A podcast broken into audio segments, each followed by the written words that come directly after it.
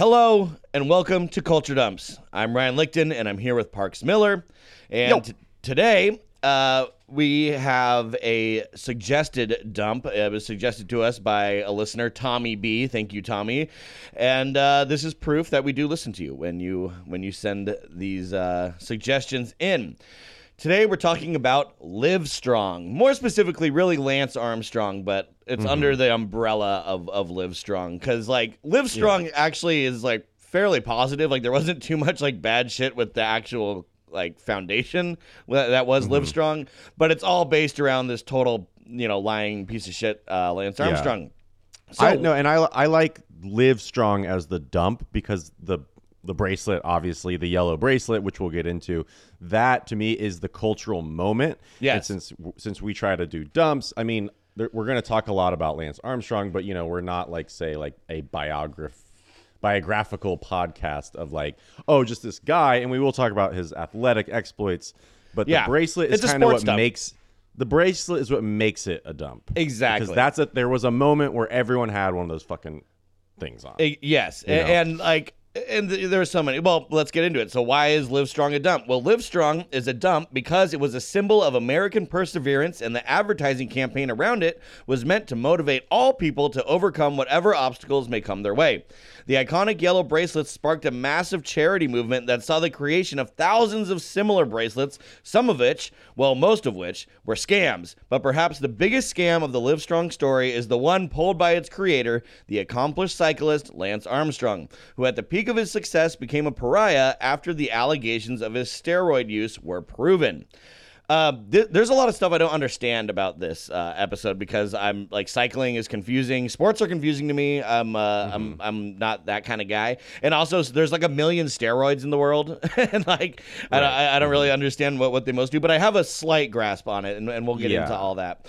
But Livestrong bracelets, like you said, like everyone had them, but then like it was like the perfect thing to wear with a pair of Heelys. Like when you're like in like seventh grade, you'd wear like fucking 15 of those things, all different colors. Like one's for breast cancer, one's for like autism, one's for fucking Livestrong, like all different colors. Then you wear your Heelys and you're like hot shit. Uh, no one wears these Right. an- anymore. They don't even make them anymore.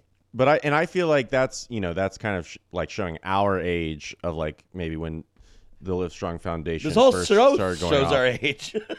well, yes, of course, of course. Um, but that being said, like the Live Strong bracelet, also like if say if you were like a twenty year old in like the early two thousands, I you know I could see it very much as being this like sort of statement, you know, to show your compassion. Yeah. in this kind of It's like the original virtue signal. subtle way. Yeah, you're like you have this little bracelet and you wear it, and um, I could I could see like something. I, I know there's something like that now, but I'm totally blanking on it. But you know, Well, it's like sharing posts on Instagram, like where it's like, Mm-hmm. okay, share this post to be in solidarity with whatever fucking Yeah. cause it is, and then you do that just to like be part of the herd and like to show that like like you don't want to be left, you don't want to be the only person that didn't support whatever cause it was, and that's what Livestrong was. And, but it was something that you actually wore, like literally on your sleeve.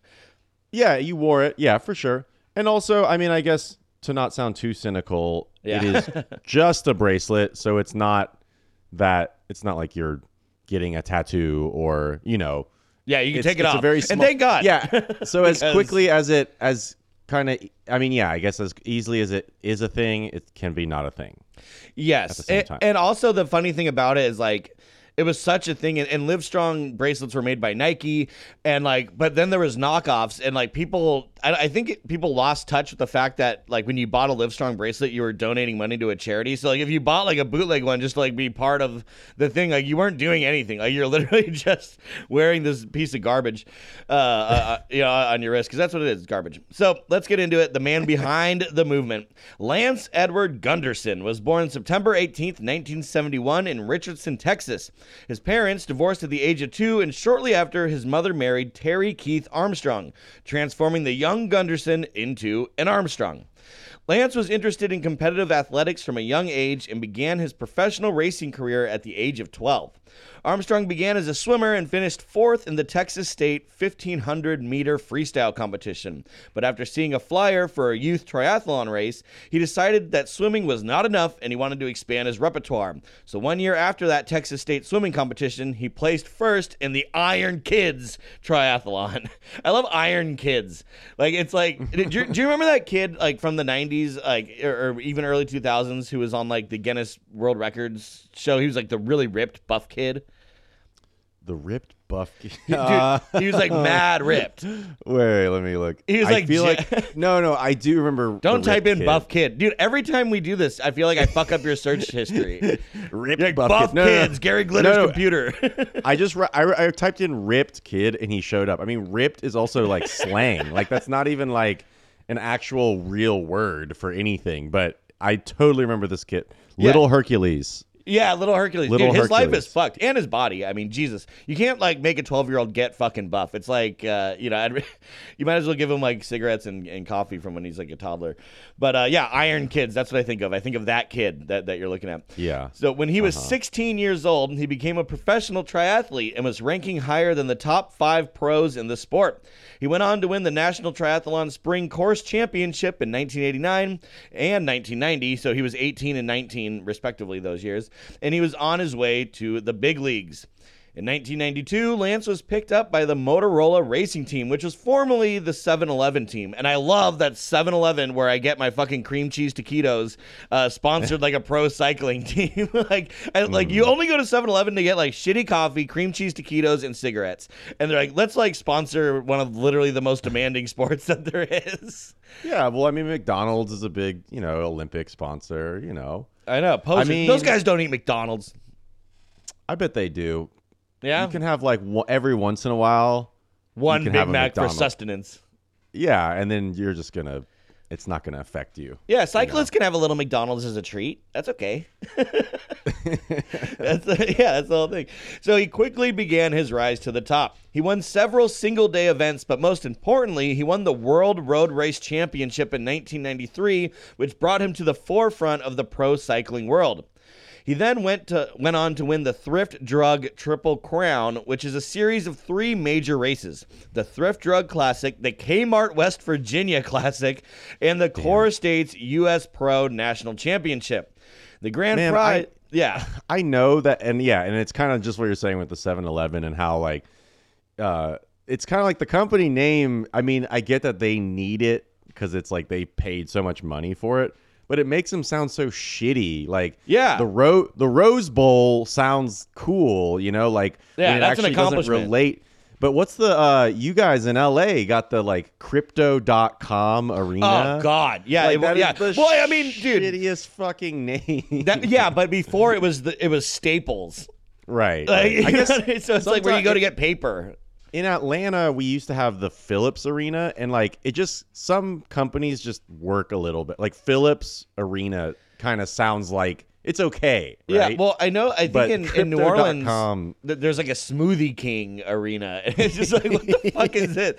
Yeah, yeah, but, But the yeah, the thrift- Kmart West thrift- Virginia Classic. that shit sounds like fucking meth. That's, that's just like a, who can cook meth the fastest. the fastest. Yeah, the best. There's like judges. They're all missing teeth. They're like, mm, that's pretty good.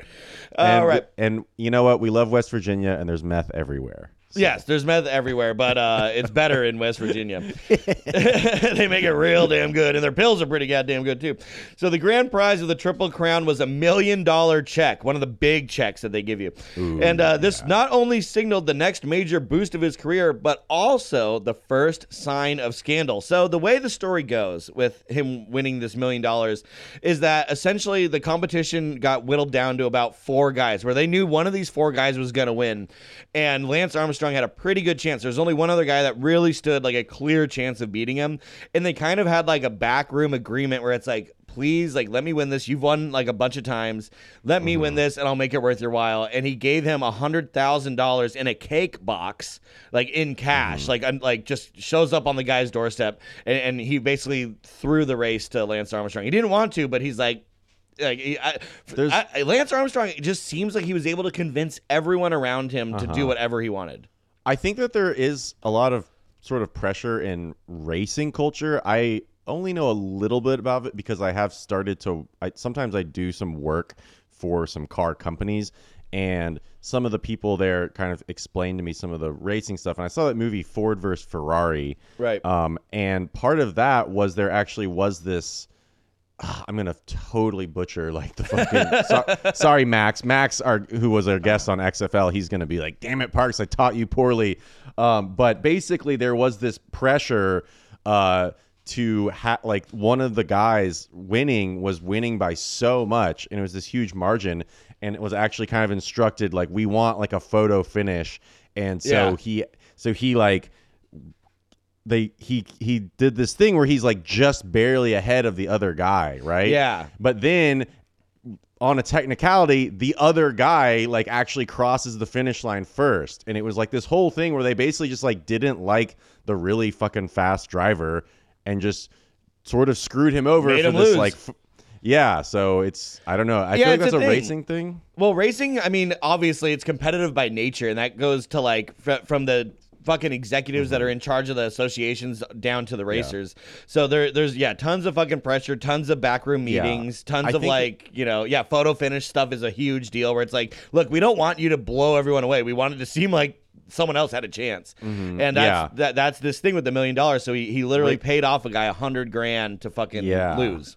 ra- all, the last thing I'll say about that racing is because like when you think about competition, I mean like there. I mean obviously all major sports are incredibly competitive, but there's something about racing like football and soccer and shit. I mean there's like ball, there's like a ball, there's a field, but like there's something about racing. There, no, I'm just, but just hear me out. Like racing is literally like that's like some real kid like mentality like i bet i can get to that stop sign faster than you Right. like there's just almost there's doesn't there's it's base level. There's like it. no strategy so except go faster. You know what yeah I mean? and there the- is strategy yeah. but it's just like there is something very like primal like you have to be extremely competitive Yeah. to like get into this kind of stuff And- which is just going to be part of the story you know Uh, A hundred percent, and people don't really like. I didn't really grasp because we watched a documentary called uh, "Stop at Nothing," which kind of covers the, the, this whole deal. And there's also a thirty for thirty called Lance.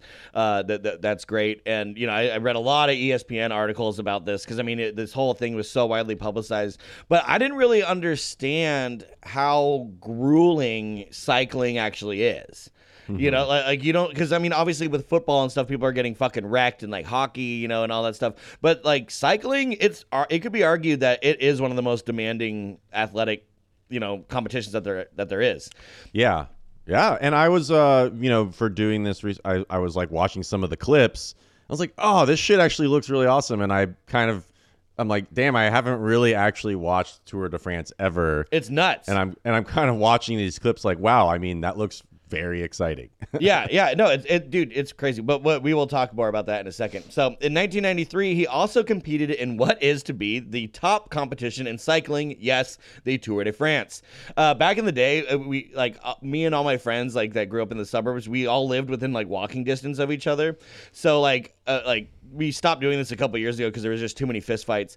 But we would do what was called the Tour de Friends, where we would like on, on Christmas Eve we would get like a fucking like couple thirty bricks and like a bottle of like Fireball or something, like something awful that like young people drink. Yeah, and like we would just walk to everyone's houses and like like and just get shit faced and yeah, the Tour de Friends, and then like someone like there would always be a fight, and like we just had to stop doing it because like it just got too nasty, and like Yeah. people would show like they'd wait all year. It was almost like the real Tour de France, where like someone would get in a fight, and then like all year they'd be like, okay, next Tour de France, I'm gonna fuck this guy up, and like it just I became like how you said it ended a couple years ago.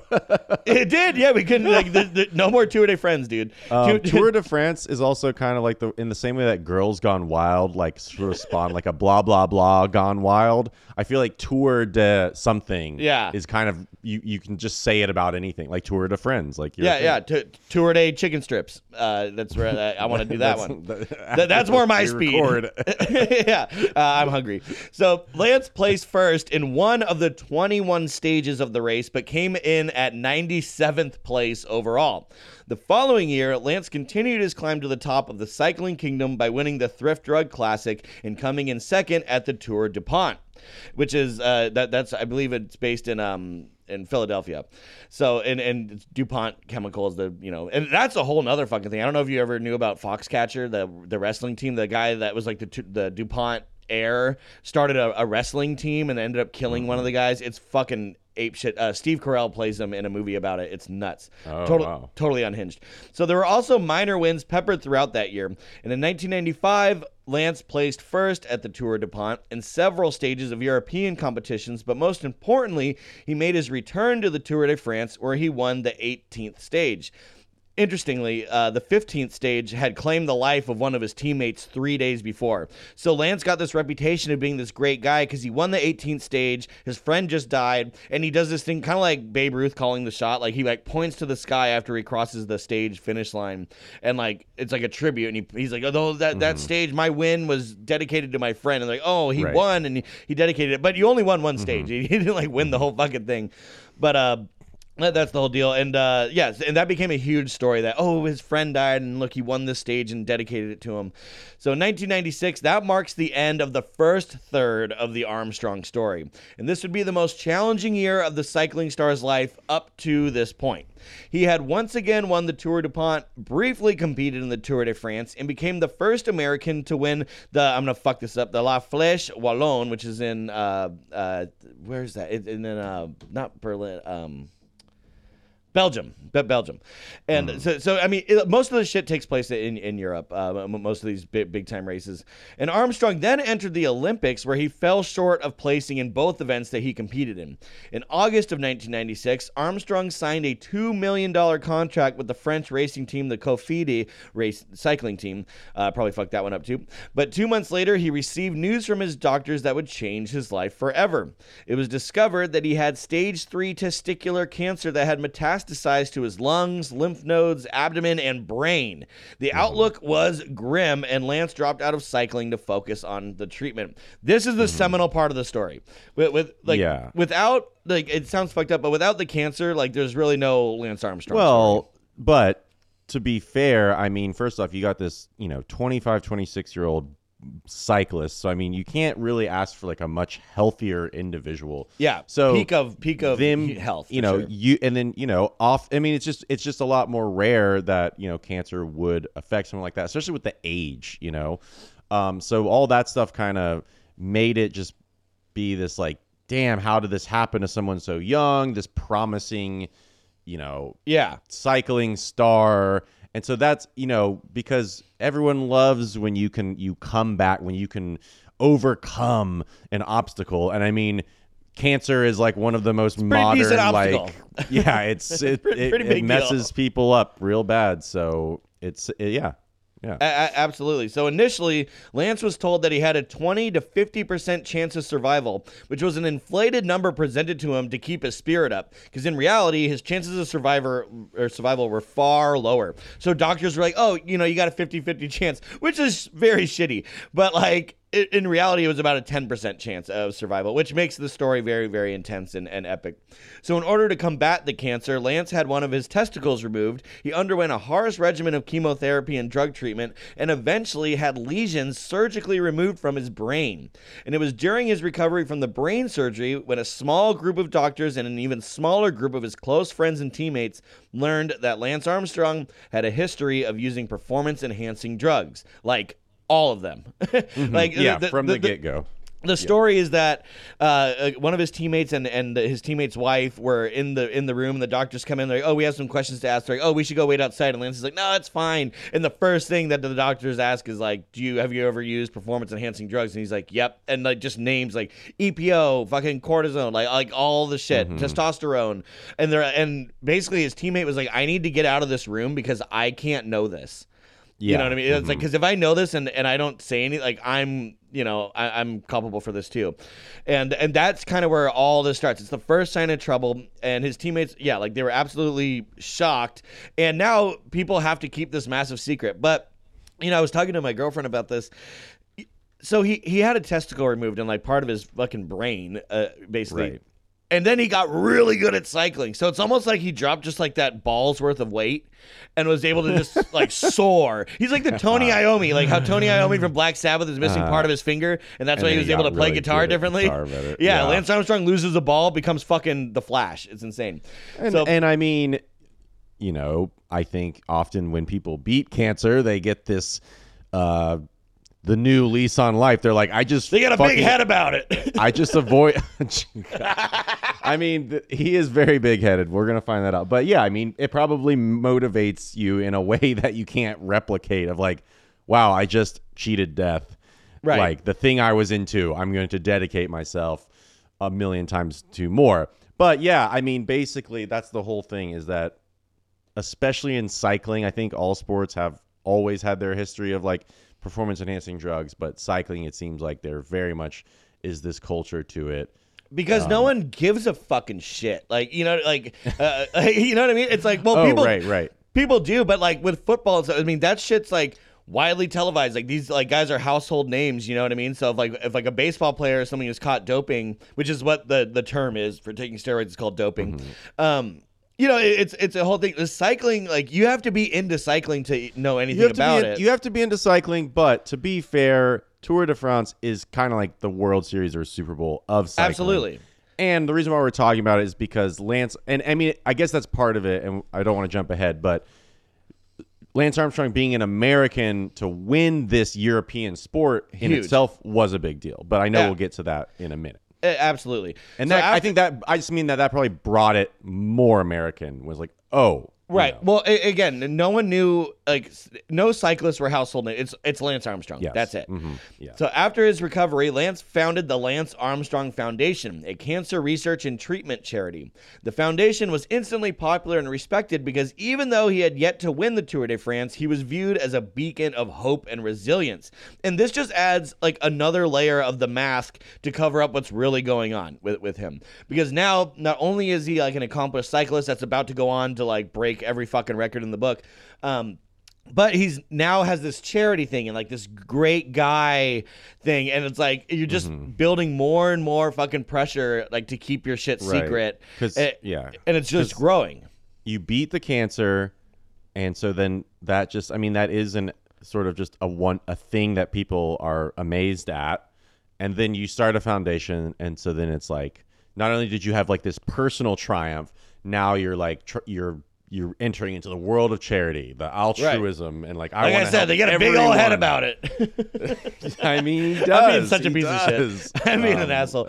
All right, by all accounts, Lance's introduction to the world of doping or taking performance enhancing drugs began in 1995 when he was introduced to the infamous cycling coach and doctor Michelle Ferrari, whose name by the mid 90s was synonymous with doping. Like if you went to see, it's like when you would hire like uh, Robert Shapiro to be your lawyer i- i- in the 90s. Mm-hmm. Like you're mm-hmm. guilty if you hire that guy. Like if you go to see Ferrari, you're doping. Like that's just the that's just how it was. And so he began experimental steroid treatments, which like literally coincided with his rising success. Like if you follow the amount of doping he was like partaking in and the amount of wins, it's like they they just follow concurrently. You know what I mean? because he's just like right time he's like i got this new shit why don't you try that Yeah, the best. happens. It, dude, Yeah. dank ass steroids. So, d- due to his long recovery, Lance did not compete in 1997, though he did begin training. There was a failure to negotiate his contract terms, and Lance was let go from the team he was signed to just months before his cancer diagnosis. But then he was picked up by the U.S. Postal Team. The contract was like $200,000 as opposed to the 2 million he got before cancer. Um, and at the dawn of 1998, he was training full time, and he had moved to Europe to be with his team. Armstrong returned to the Tour de France in 1999, one year after the most publicized doping scandal in the sport's history, which is known as the Festina affair, where it was discovered that there was a vast network of dopers within the world of cycling. And never had the risks of doping in the sport been higher, but to Armstrong, the desire to win had also never been higher. So, like, Right. the Festina affair happens, it almost ruins the, the sport, the integrity of everything. It's like when Jose Canseco's book came out about about baseball, Juiced. Um, it's, it's, it's the same kind of deal, and uh, but l- like Lance is like, no, I'm gonna win, and uh, I need to because a beat cancer, like o- overcame all the shit, and also he's just pumped full of fucking steroids. Yes, and, and- and- and when you think about people on steroids, you're thinking like Arnold Schwarzenegger and Terminator, but Lance Armstrong was the kind of like steroid user where he was like the T1000, where he was like slender and like Mm-hmm. Oh, like yeah, trimmed and, and lean, but just like the fucking fastest son of a bitch you ever seen. He also kind of looks like Timothy McVeigh. He's like the Timothy McVeigh Yeah. of cycling. Yeah, because uh, you, you don't you don't need like huge muscles. Um, you need to Oxygen. recover. You need oxygen more, and that's kind of you know a big part of it is just how to how can you replenish your oxygen quicker, and that's what you know.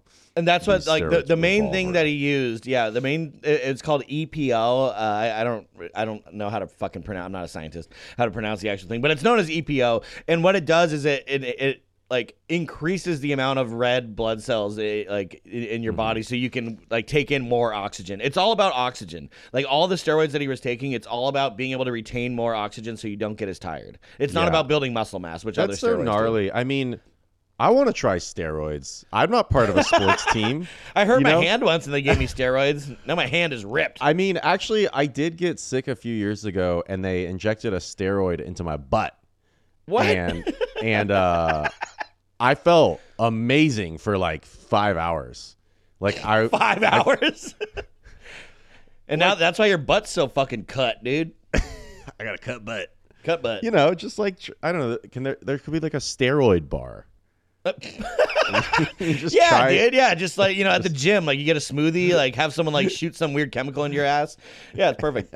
so the legend now begins, and it is easy to say, and it's impressive to hear that Lance Armstrong won the Tour de France seven times. But to truly appreciate that, let's briefly discuss the competition itself.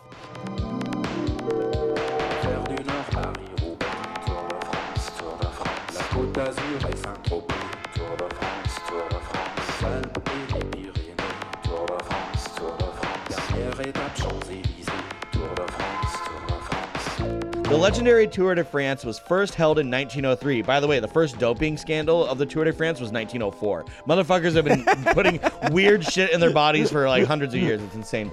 Uh, so yeah, 1903, and it's been held annually every year since, only stopping during the World Wars because it would be hard to ride a bike during an invasion.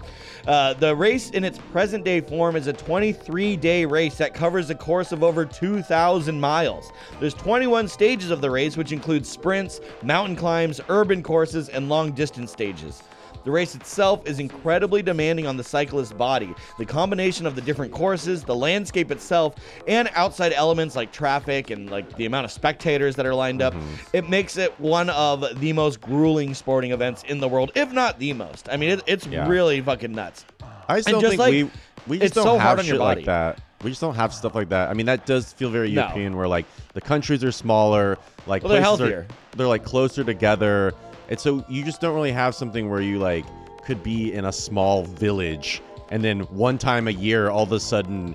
You're like in the route of like this huge sporting event, and you just like Right. go outside and like you're gonna see these cyclists like zip by, and people like kind of invade, like descend on your town. Like it seems fucking Yeah. awesome. And in the mount, I mean, some of these locations are just like so picturesque and Oh, for beautiful looking.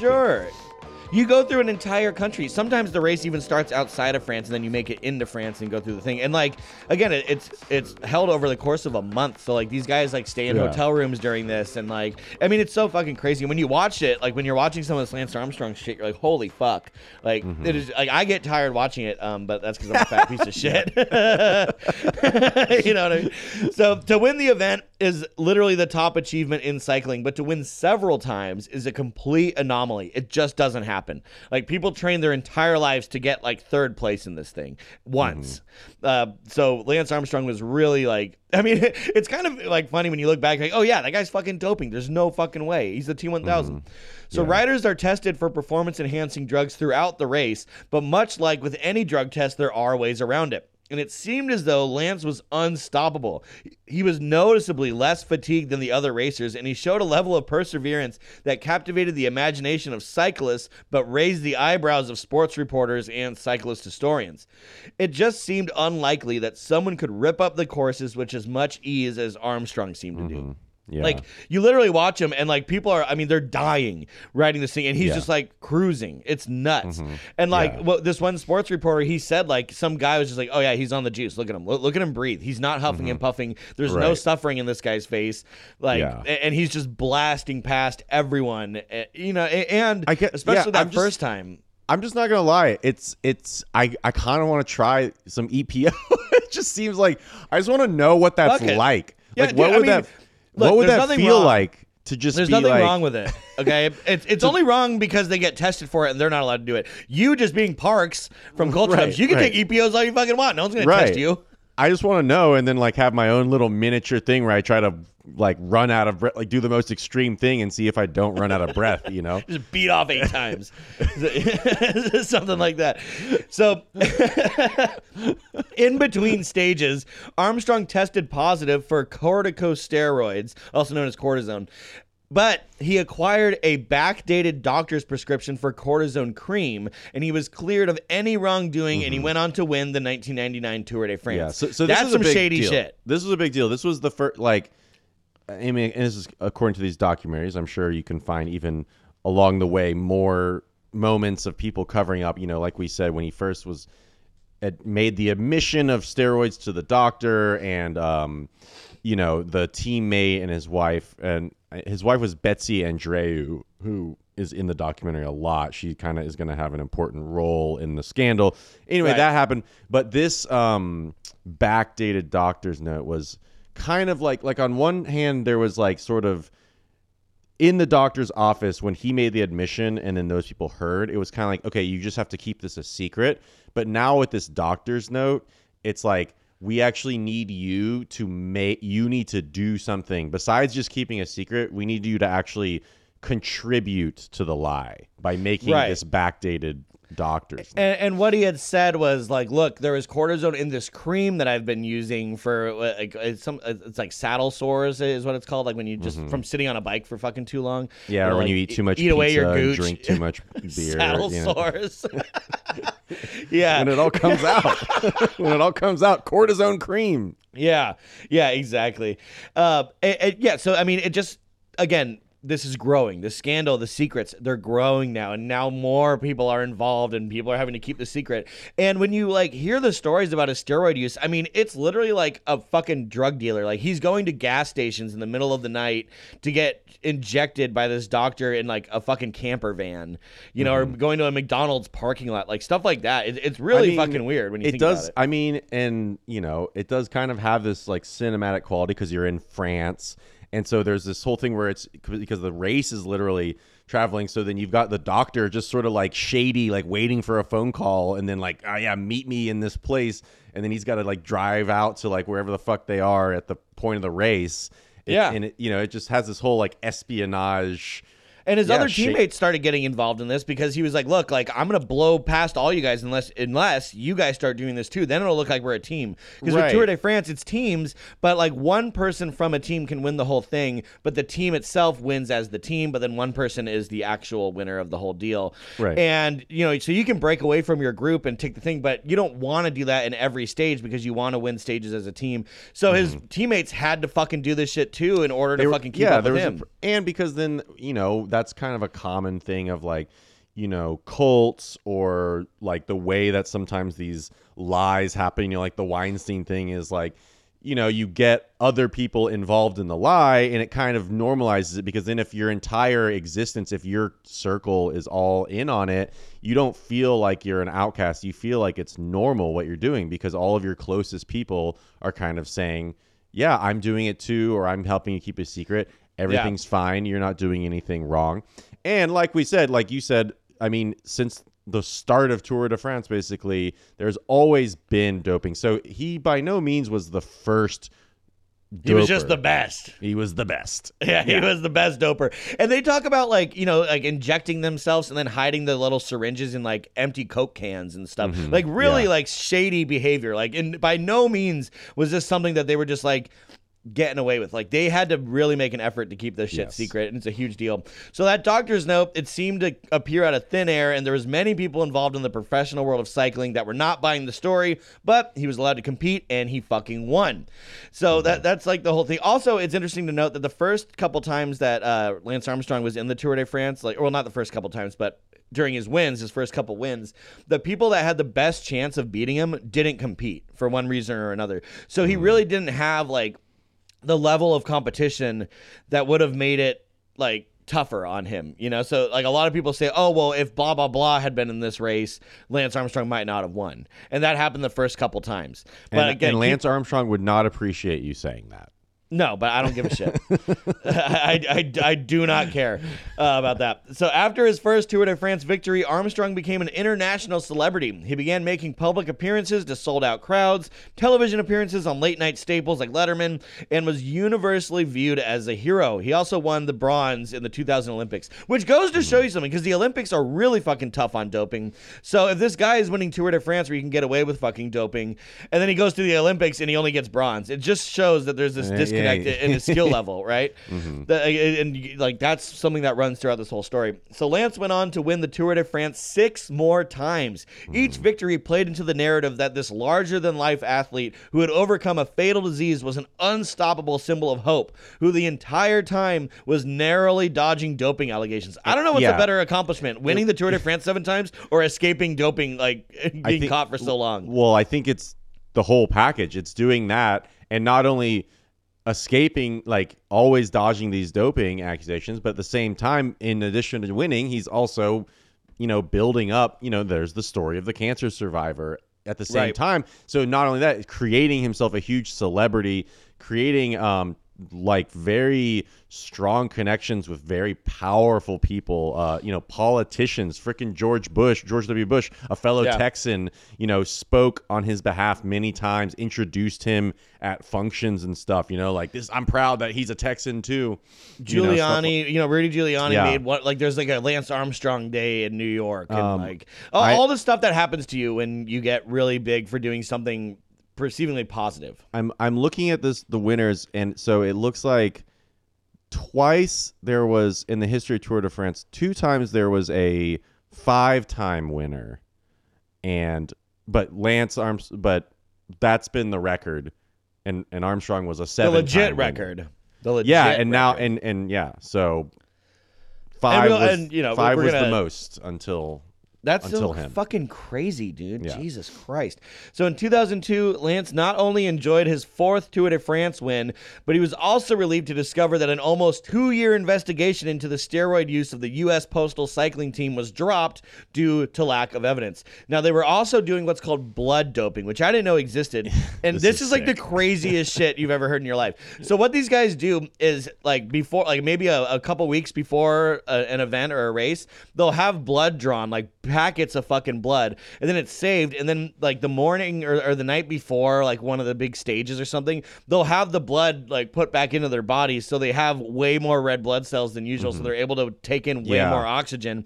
and the way they describe yeah. it is like they refrigerate the blood obviously to keep it safe so like you're having ice cold blood put in your veins and it just gives you this insane sensation but Mm-hmm. then you're just like on like crazy and the good part about blood doping is you can't really test for that like you can't like piss in a cup drug. and find out It's, it's not a drug. It's just Right. It, but it was a the specific practice was outlined as illegal. So like right yeah you're well not they can do a blood test to do it.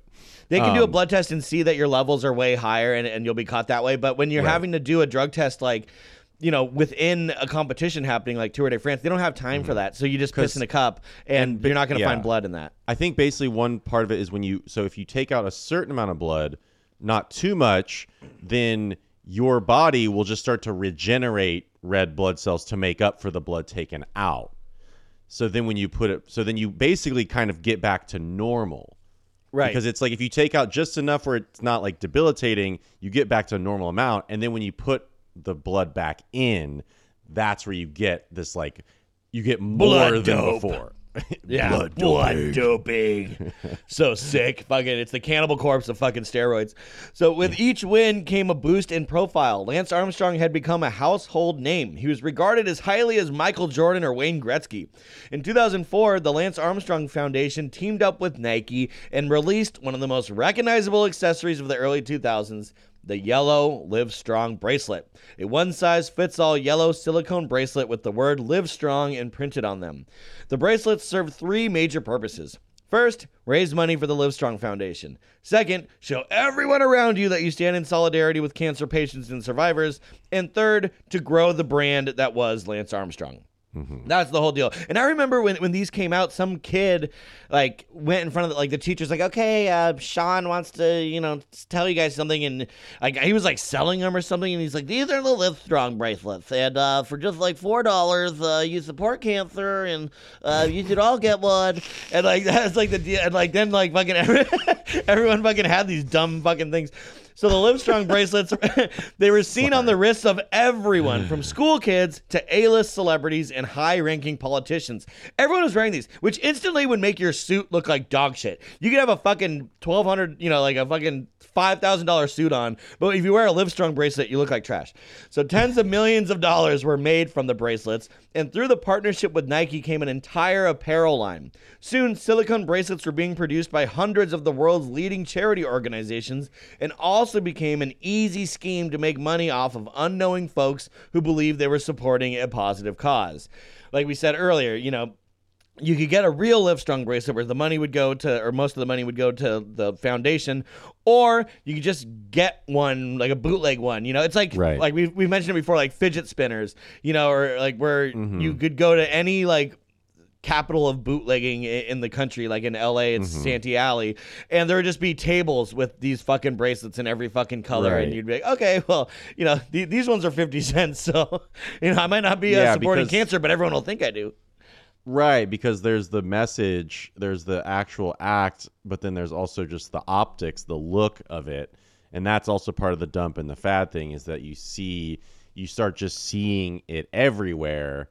And I mean, yeah, like celebrities, like big celebrities they start wearing it. So I mean, it's almost like the freaking like the Von Dutch, which we Yeah. did a little thing on our Patreon about where you're just like every fucking everywhere you look now, you just see it.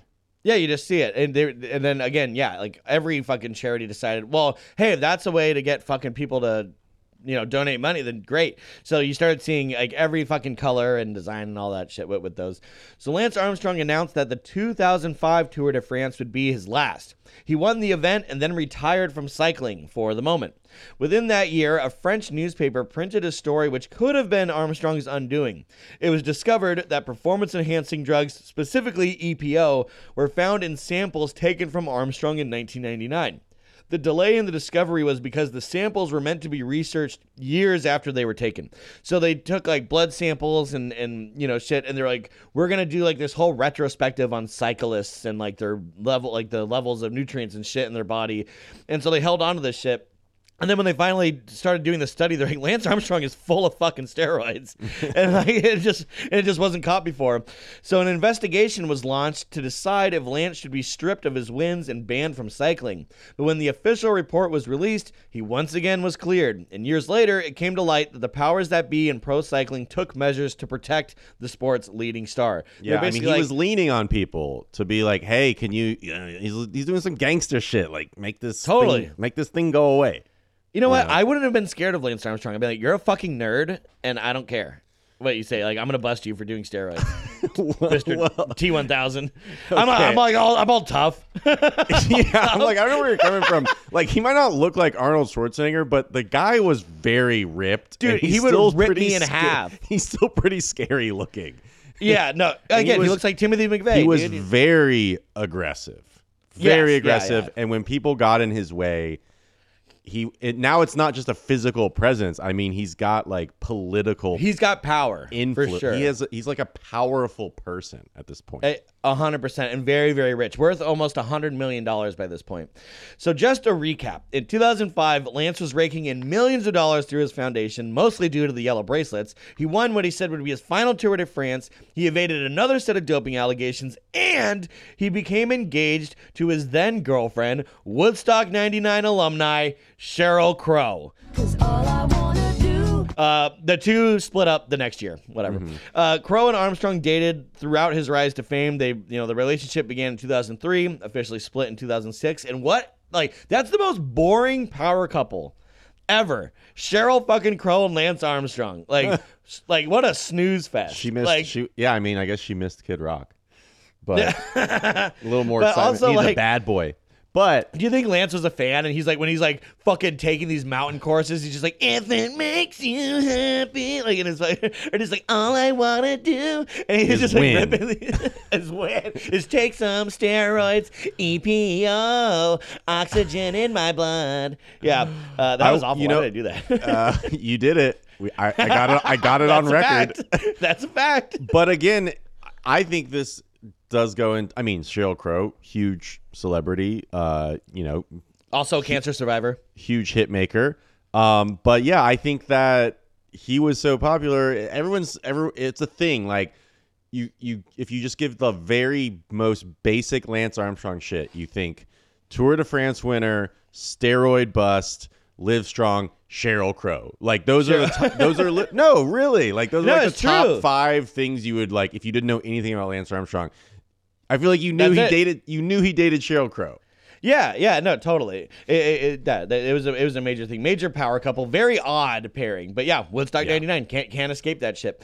So the winner of the 2006 Tour de France was a rider named Floyd Landis. Landis tested positive for doping during the Tour de France, and he had his title stripped. And it seemed odd that the very first person to win the event after Lance Armstrong's legendary seven-win streak would get popped for doping. Like literally, the next person to win mm-hmm. Got in trouble, like got, got caught. And uh, now Landis was an an American, and Right. was- he was kind of almost like a protege. Like he wrote, he was Armstrong's teammate. Yeah. and so he kind of there was a connection between the two. They were familiar with each other, former teammates. Yada yada. yada. Sure. Yeah, yeah, yeah. T- totally. I- I- exactly. Now, Landis attempted to fight the decision to strip him of his win, probably because he's like, "What the fuck? Everyone's doping. Like, you know, just just me Right. gets fucking in trouble." Mm-hmm. So the hundreds of thousands of dollars in fines he faced, he was also battling, and he was battling the lifetime ban from the sport as well. So the legal battle went on for the next four years, and ultimately Landis lost. But he made sure that he had the final word. In 2010, Landis sent an email to the head of USA Cycling, which accused Armstrong and several other cyclists of doping during the Tour de France. As word of these accusations spread, many people within the sport began to take a closer look at the golden boy of pro cycling and the U.S. postal team as a whole. Armstrong, of course, denied the allegations, blamed them on bitterness from you know a- an old teammate. You know, oh he's just mm-hmm. fucking jealous and blah blah blah. Uh, also, interestingly, uh, Armstrong crashed during a race in California. It's nuts. He like hits a barrier and goes flying over his bike, and he was in the hospital. That same day he gets put in the hospital is the day he has to address this whole Landis thing. So he's Whoa. just you know when it rains it pours. Yeah. Now wait, I want to say some. Now part of because in the do- in, in the documentary, part of the whole Landis thing that's really interesting is so when so Landis gets his his title stripped, right? And Yeah. part of that is he's banned from cycling for two years, and so when he when he tries to come back in 2010 or when this email sent, he had actually first, you know, he tried to get back on the U.S. this this team. Yeah, Um, and but you're tainted. You're tainted at that point. he was tainted but the what's kind of funny about it is that they denied him and basically Yeah. Arm, armstrong wanted nothing to do with landis because he had kind of basically he couldn't sell the lie because like we're saying this whole time armstrong is getting these accusations of it but armstrong is really good at fucking lying and selling yeah, his the body's lie just buzzing with to steroids. everyone, you know? And so Landis just doesn't have the charisma that Armstrong has. So he is like seen as he's like this outcast, this pariah.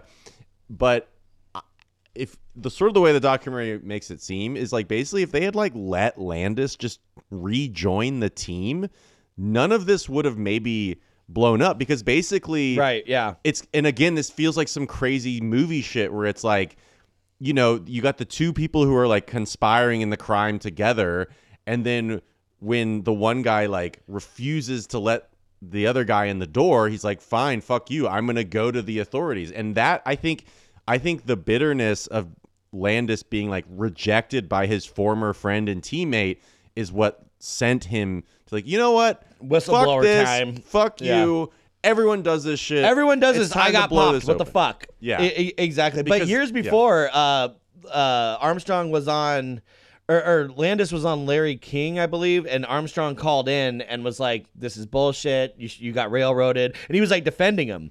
right but that's before he got like And then, and then, But once he gets got outed, popped- and then he's like, "Fuck this guy." Yeah, Exactly. Exactly. And then Landis filed a whistleblower lawsuit, which essentially is you sue someone on behalf of the government. So he sued Lance Armstrong and uh, the U.S. cycling team or USA Cycling or whatever, being like, "Look, like you knew all this shit was going on. There's a cover up. Uh, I'm gonna sue on behalf of the government, and he got fucking five million dollars out of that. Like Armstrong had to pay five million dollars, which is nuts. So, but that that happened later. So Armstrong had returned to cycling in 2009 and competed in the Tour Down Under, Australian uh, Outback Steakhouse of fucking racing. So he was even given exception to the pre-race drug testing policy. So he comes back to cycling after retiring, and this like huge race is like, you know what? Usually we test guys for steroids like a month before. You're Lance Armstrong, just come and race. So again, he's he's just gliding by all of these like safety checks that are put in place to keep people like him from competing. We're yeah, and that's what's funny is we're basically getting and and the and this documentary we watched made a really good analogy of sort of the again the movie shit where it's like you know a lot of these kind of bank robber heist movies it's like you got the bank Right. robber and they always Oh, I love it, that. Yeah. and then it's like they're good One They've more just- job. yeah one more job and it's kind of like there's something this is where i think in the psychology of lance armstrong it becomes apparent where like dude you have It's had an addiction to winning. the most you have already like you have set a new record for the most Tour de France wins. That's not enough. You have to come back and do one more job. And it's kind of like basically what I'm- my whole point is like he could have gotten away with A hundred like, percent. all these accusations, but he Yeah. just like couldn't help himself and he was like, "You know what? I got more come job, One more job. Got to come back out of retirement and then this happens and then when Floyd Landis gets super like rejected from the team then it's like okay you are just stirring the pot way too much and like all these people know shit about you you need and he's getting older now, so it's like it, you're not going to be as good as cycling no matter how much fucking steroids you're taking. Right. So it's like, like it's all starting to kind of snowball now. Because and- basically, and- at this point in your list of achievements, what else can you? The only way you can top yourself is to come out of retirement and kind of, if you can win, then it's kind of one of those things where it's like, oh, now the old man did it. You know, the old Yeah. man still got it. Like that's literally like the only other like just a milestone. big-headed fucking piece of shit. Yeah, he's It- he's it- very egotistical. so he returns to the Tour de France uh, in in 2009, I, I- I believe it was, and he won third place. So he he's waning. You know, he, he's not Mm-hmm. as good as he once was, but. The third place win was seen as like a great accomplishment because it's like, oh, he's been out of cycling for a couple years. He's older now, still very, very fucking impressive. So the next year, despite the fresh rumors of long term doping, he once again entered the Tour de France, but finished in 23rd place. Like, so he's he's out of it now, and that would be his final run at the Tour de France. So not long after the Floyd uh, after Floyd Landis accused Armstrong and his team of doping, a new investigation was launched against Armstrong. This time by the federal government. Lance hired a legal team to defend him against this new investigation, one that his colleagues and those that knew the truth thought that he could not beat. There was no way he's going to beat the feds because now it's not just in the world of cycling; it's a criminal investigation. But Lance, he's a powerful guy and he's worth a lot of fucking money. So, you know, over that last decade, he had amassed a phone book's worth of connections, both celebrity and political. And in 2012, the Justice Department announced that they would be closing the case against Armstrong. Now, it's speculated that the reason why it got closed was because it was an election year and Obama didn't want to have like the uh, reputation of locking up America's fucking Superman. Right. So he's like, let's just drop this, you know, that way it's not on my record that I fucking put like Right. Lance Armstrong But, away. but you know? again, it feels like some like some gangster shit where it's just like this Totally. huge investigation's happening, and then it's like, oh, what happened to that investigation? He's like, what investigation? yeah, it- and it's it just, just- over. And you're like, oh, and everyone was shocked. Like, like his his uh, his teammate and, and his teammate's wife Betsy that, that you mentioned, the people that were in the hospital room in 1997 or 1996 that heard him admit that he was taking that shit. Yeah. they're like, "This is it," and then they were like jaws they- on the floor when right, he got dropped. Because like, what they, the fuck? They testified, and now at this point, you're like under oath with like penalties of perjury. And uh, Yeah. yeah. this Betsy Andreu testified that like he he admitted all He's that stuff, doping. and it's still not enough. It's not enough. So later that same year, however, the U.S. So this is 2012. The U.S. Anti-Doping Agency opened a new investigation against Lance Armstrong. Like, dude, if you're like investigated like more than two times for something, you fucking did it. Like, it's just very fucking obvious. like, you just fucking did it. If that Yeah, many times it's- people are looking into you. it's one of those things where like obviously you can't you don't want to just go believing every rumor you hear but like this guy has been having like It's like his whole fucking career. rumors for like you know over like 15 years at this Dude, point he is a steroid. Like his, like at, at this point, he is steroids. So Lance tried to file a lawsuit against the U.S. ADA, the U.S. Anti-Doping Agency, but it was thrown out by a Texas court. They're like, nope, you can't countersue. Like we're gonna let this thing play out uh, the, the way it's gonna play out. And so after his final stand against the accusations failed, Armstrong announced that he would no longer fight the charges, and his long history of cheating was finally exposed to the public. There was more than enough evidence, and by this time, witnesses to prove that Armstrong's doping and his seven Tour de France wins and his bronze Olympic medal were all stripped from him, just taken away, and he got a ban, a lifetime ban from from professional cycling. And uh, furthermore, all of his titles, not just Tour de France and the and the Olympic medal, all of his wins post 1998 when they could prove he was doping that whole time, they were all stripped. So he literally has like zero wins on his record, pretty much, right but he still has the some- medals A- and uh, shitloads of money. But and, that's, and that's gonna but- go away. but soon. yeah yeah yeah yeah Yeah. So in 2013, the jig was officially up for Armstrong, and he agreed to an interview with Oprah Winfrey. And during the interview, in no uncertain terms, he admitted to doping in many forms over the course of his entire career. I'm gonna play a clip right now. That listen to Mm-hmm. Yeah. how fucking easy this interview is. Like this is such Yeah. a fat payday for Oprah because like she's like, okay, yes or no only, and he's like, she's like, did you do this? Yes. Did you do? Yeah. Let- Check this out. So let's start with the questions that people around the world have been waiting for you to answer. And for now, I just like a yes or a no. Okay. Okay. Did you ever take banned substances to enhance your cycling performance? Yes. Yes or no? Was one of those banned substances EPO? Yes.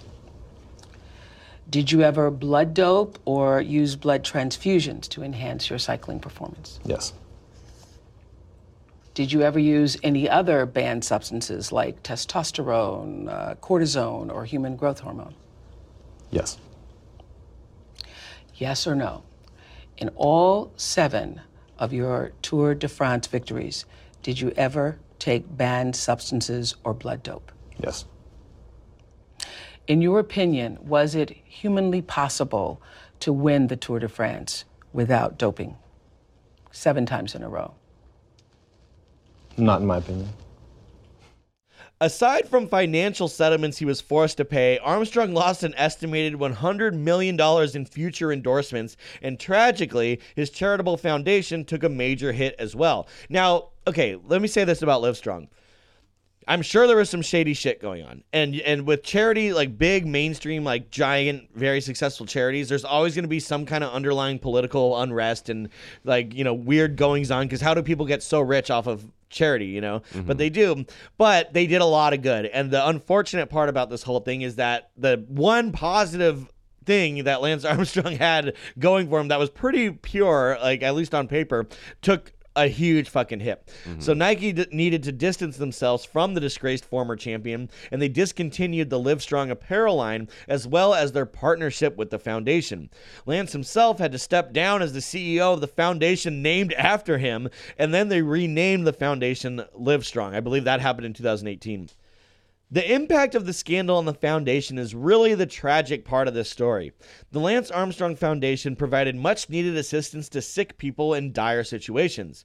Because of the financial downturn, the foundation had to alter its operations, and while they still do help those in need, the scale of that help has shrunk considerably. They used to pay for people's health insurance. Yeah, and because stuff. they've and, and then they took that away, and now it's like you get like a check. you know, yeah once. like the name the name recognition is still there but it's so closely associated and tainted with this scandal so that is going to you you've lost the celebrity power you've lost sort of a positive you lost the integrity. you've lost the integrity Yeah. and yeah i do want to say that quick i know we're approaching the end but like you know when without before researching this I kind of remember just having sort of like a peanut gallery opinion of like, well, if everyone's doing it, why are they crucifying him for it? Yeah. But I will Yeah. say when you actually kind of get into it, it it's way more complicated than that because yes, everyone is doing it, and so to some degree, it's what it- he represented, but it- like that's but- the big thing. but he definitely, you know, it's kind of one of those weird things where it's like this guy was just stopping at nothing to get what he wanted. Stop at nothing, baby. Uh, yeah, the fucking documentary. And you know, he he really he he fucked with a lot of people's lives if anyone tried to get in the way of that. And then on the other hand, he's kind of really cultivating this humongous ego of like I am doing all this good and not realizing that like if all this shady shit I'm doing comes back to bite me, this is going to fuck up this whole Livestrong situation. Yeah, but he didn't care. It wasn't about that. Right. It, it- it was about him. It was all about him. Now, Livestrong still exists, and Lance is involved in a very roundabout way, mostly just on paper. But gone are the days of Lance Armstrong, poster boy for cancer research and hope. So, what does this all mean? I guess it means that lying never pays. Anyone can get away with cheating once or twice, but to have the audacity to build a globally recognized career off of a lie is a surefire way to see your empire crumble. While Lance Armstrong did a lot of good for cancer research, he did a lot of bad to the world of sports. Uh, the two don't really balance, but you know what I'm saying. Uh, there are glimmers of hope and achievement throughout the Lance Armstrong story, but they are often skewed by the fact that most of his success was based on a lie. Maybe we should allow athletes to dope. Who fucking cares? I want my athletes to look like the Monstars from Space Jam. Like right. just and fucking I've heard that art. Yeah, yeah. yeah, I mean, dude, let them do it. And if you don't want to do it, you don't have to. But like, let's fucking make But- these guys fucking creatures. You know, like pure specimens destroying their bodies for my entertainment. That's what I want. Sure, but that's what's and eh, and I I see that argument, but then I guess what's interesting about it is that you know whatever your opinion of the rules are not, it's kind of this. Yeah, like I would personally, as a inner, as a just an audience person, would be. I'm okay if that's what you want to do. You're getting paid Sure. millions of dollars, sure, but it does get. I mean, it does kind of get into all these ethical fucking quandaries about it because Right, then- but ethics that's a fucking construct, man. Fucking, that's a. That, that doesn't even- Right. like, if, if it wasn't against the rules, then it wouldn't be unethical. Of course, know? exactly. But I guess it's like, but then I guess like the thing about competition is that if you are cheating, then it's no longer competitive, right? Right. Now, so it's kind of like everyone would have to dope. And Yeah. I mean, I'm fine with that. if everyone, Yeah, yeah. you know. Like, dude, again, yeah, But- let's pump these fucking guys up. It's like not fun if like one person's doing it, and again, it wasn't just him; it was a lot of people. It was like pretty much know, everyone. Yeah. So it's ki- so there is kind of this weird thing where I do in some ways feel like you know he was just into this he was just part of the culture where the the culture had existed before him. The pressure was there. If you enter into it and you're trying to be a competitive serious cyclist like you are going to feel that pressure. Lance armstrong did not create it. He perpetuated it.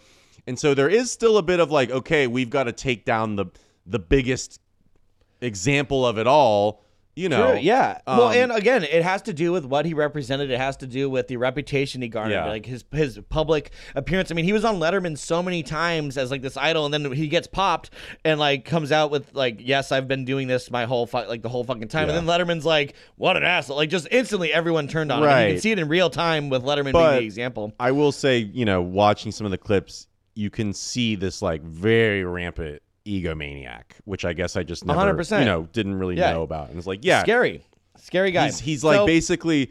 I think one of the things is when he rejoined, when he decided to come out of retirement, he basically was like on some messiah shit. Like I by like coming out of retirement, I'm like making the world a better place. And he Right, says, yes. and you're like, all right, dude, you're just gonna like you're You're just riding a bike, bro. yeah, Chill like- out. Yeah, like so until steroids are allowed in sports, pro athletes are expected to follow the rules, and they should. And that's what the Livestrong story means to me. That's that's the deal, folks. That- yeah, what what a what a decent dump uh, th- this was. Thank you. Uh, yeah, yeah, ve- ve- very decent sized dump, uh, healthy dump. So make sure you guys uh, rate the show on whatever you're listening to it on Spotify, Apple Podcasts, whatever. You know, d- d- drop a little review if you'd be so kind. That really helps us out almost as much as when you subscribe to our Patreon, patreon.com slash culture dumps, where we have all sorts of exclusive bonus content and uh, fun stuff there. You can follow us on Instagram at culture dumps and send us an email with any suggestions, comments, concerns at culturedumps at gmail.com. I'm Ryan Lichten. I've been joined by Parks Miller. Keep on dumping.